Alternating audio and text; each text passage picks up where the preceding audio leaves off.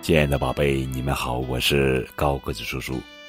今天要讲的绘本故事的名字叫做《影子是我的好朋友》，这是蒲公英科学绘本故事，作者是蒲真轩著，李秀智绘，陈爱丽翻译。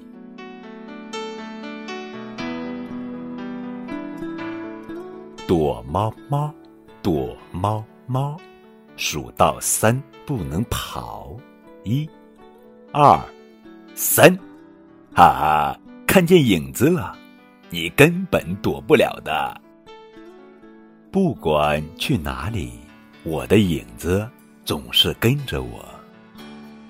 当然，不只是我有影子，哥哥、足球、椅子，大家都有自己的影子。无论何时何地，影子都紧紧的跟在我们身后，难道就没有办法把影子甩掉吗？不过，即使甩不掉影子，也有办法让它消失一会儿呢。比如，躲在更大的影子里，因为光被遮住了，影子就会暂时消失。可是，只要被阳光照射到，影子就又会出现了。原来，只要能遮挡阳光的东西，都会有影子。光能透过玻璃之类透明的物体，但是无法透过人体或相框之类不透明的物体。光不会拐弯，只会直来直去，所以。只要有不透明的物体遮挡了它，光就过不去了，于是影子就出现了。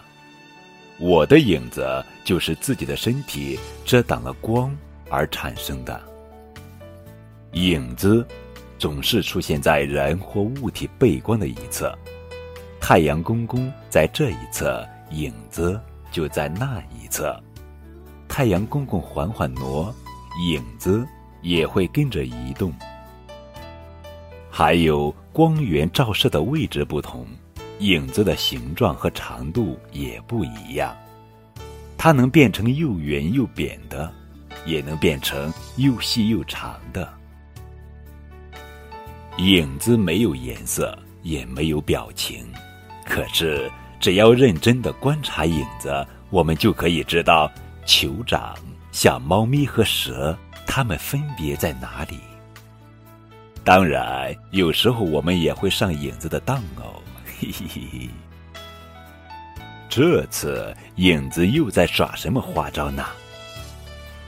嘿嘿嘿！小猫咪的影子变得巨大无比，而我的影子还是那么小。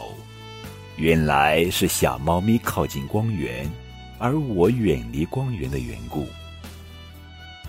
该睡觉了，只要妈妈一关灯，我的影子朋友们就顿时全部消失了。可是还有月光或星光呢，只要有光的地方，就会有我的影子朋友们出现。亲爱的小宝贝们，你看看你的影子在哪儿呢？